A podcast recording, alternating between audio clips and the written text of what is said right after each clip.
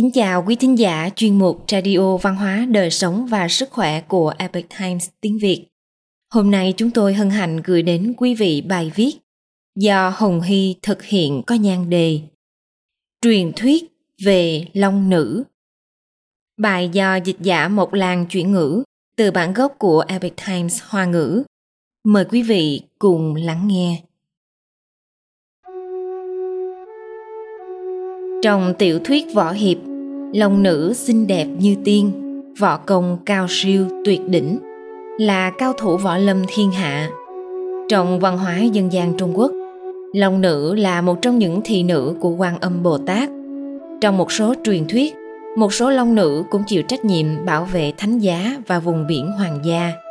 Ngoài ra còn có truyền thuyết rằng khi gặp nghịch cảnh được người khác cứu giúp, họ cũng báo đáp ân cứu mạng lăng bà lòng nữ bảo vệ thánh giá. Một ngày nọ, khi đường huyền tông ngủ trưa ở điện lạc dương tại đông đô, ông mơ thấy một nữ tử uyển chuyển, quỳ lạy dưới long sàng. Nữ tử kia vận trang phục đại lễ, tóc búi hình trái tim, dung mạo vô cùng diễm lệ, tựa như tiên nữ. Huyền tông ở trong cung chưa từng gặp qua vị nữ tử này cảm thấy rất ngạc nhiên. Vì thế hỏi người là ai? Nữ tử nói, thần là long nữ trong lăng ba trì của bệ hạ, ngày thường hộ vệ hoàng cung, bảo hộ thánh giá.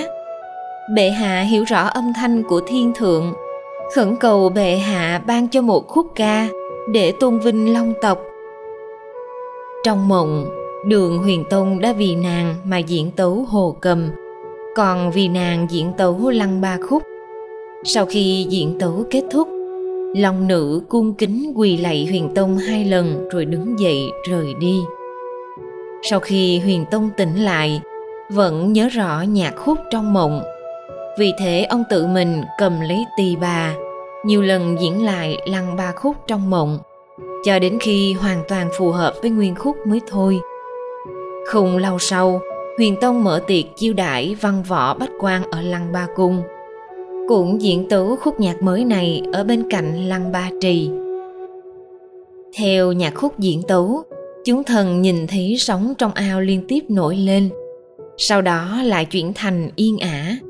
Có một vị nữ thần xuất hiện ở trung tâm sóng nước. Chính là long nữ trong mộng mà đường huyền tông nhìn thấy. Long nữ lặng lặng nghe thật lâu mới dần dần biến mất. Huyền Tông cảm niệm công lao hộ vệ của Long nữ, sai người xây một tòa miếu trên lăng Ba Trì, hàng năm tế tự. Người lái buôn thả gia súc để cứu Long tộc.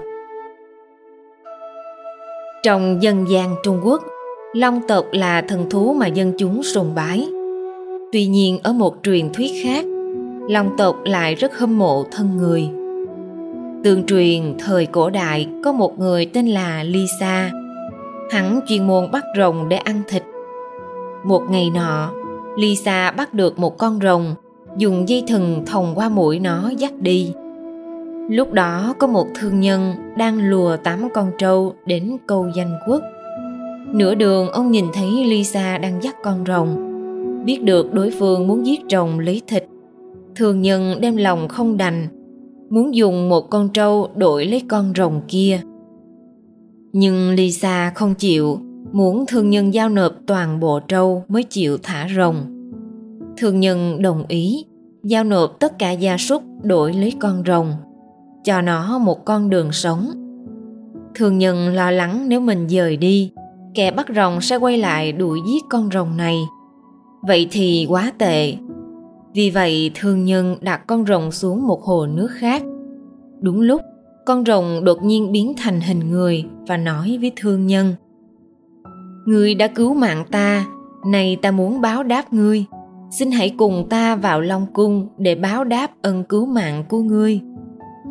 Thường nhân có chút lo lắng, nói, long tộc tính tình thẳng thắn nóng nảy, hỉ nộ vô thường nói không chừng sẽ giết ta. Lòng nhân nói, không, vừa rồi người kia trói chặt ta. Kỳ thực dựa vào sức mạnh của ta, hoàn toàn có thể giết chết hắn. Nhưng ta đã thụ giới, không có chút sát tâm nào. Huống chi ngươi cứu mạng ta, làm sao có thể sát hại ngươi? Nếu ngươi không đi, xin vui lòng ở lại đây một vài ngày. Ta về thu xếp một chút, rồi quay lại đến đón ngươi lòng nữ báo đáp ân cứu mạng của thương nhân. Thương nhân đi tới cửa long cung. Có một vị long nữ đi ra nghênh đón ông tiến vào long cung và mời ông ngồi trên bảo sàng. Lúc này, thương nhân mới biết được, thì ra lúc trước đã cứu một long nữ. Trong bữa tiệc, long nữ tiếp đại thương nhân với những món ăn mỹ vị thơm ngon thương nhân nhìn thấy long cung trang hoàng rất lộng lẫy. Cung điện đều là dùng kỳ trân dị bảo trang trí mà thành.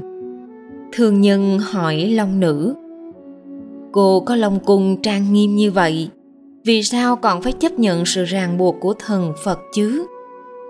Long nữ nói, long tộc chúng ta có năm loại tình huống thống khổ nhất, đó là lúc sinh ra, lúc ngủ, lúc trời mưa lúc tức giận và lúc tử vong. Cho nên long nữ rất muốn được sinh ra trong một cơ thể người. Hy vọng có một ngày có thể tu hành. Để cảm tạ ơn cứu mạng của thương nhân, long nữ tặng cho thương nhân 8 cái bánh bằng vàng. Những cái bánh này đủ để cho cha mẹ và gia quyến của ông hưởng thụ vô tận. Sau đó lập tức mời thương nhân nhắm mắt lại, dùng pháp lực đưa ông về thương nhân trở về nhà và đưa tám chiếc bánh vàng cho cha mẹ. Thương nhân thường nghĩ, lúc ấy chỉ là xuất phát từ một ý niệm, không đành lòng để long tộc bị thương tổn, cho nên đã cứu long nữ. Không nghĩ rằng long nữ lại tặng cho tài vật hậu hĩnh như vậy để báo ân. Nhiều vàng như vậy, đến kiếp sau dùng cũng không hết. Hai truyền thuyết về long nữ này đã tiết lộ một số chi tiết ít người biết. Thời xưa, tôn xưng hoàng đế là chân long thiên tử. Như vậy, trong truyền thuyết lòng tộc hộ vệ hoàng đế an toàn cũng không có gì đáng ngạc nhiên. Lòng tộc cũng có thống khổ, bởi vậy muốn có được thân người, có thể thông qua tu hành mà được siêu thoát. Vậy mới thấy rằng thân người khó được và trân quý như vậy chúng ta càng phải nên quý trọng hơn. Quý thính giả thân mến, chuyên mục radio văn hóa đời sống và sức khỏe của Epic Times tiếng Việt đến đây là hết. Để đọc các bài viết khác của chúng tôi, quý vị có thể truy cập vào trang web epictimesviet.com cảm ơn quý vị đã lắng nghe, quan tâm và ghi danh theo dõi kênh. Mến chào tạm biệt và hẹn gặp lại quý vị trong chương trình lần sau. Kính chúc mọi điều bình an và tốt lành tới quý vị cùng người thân.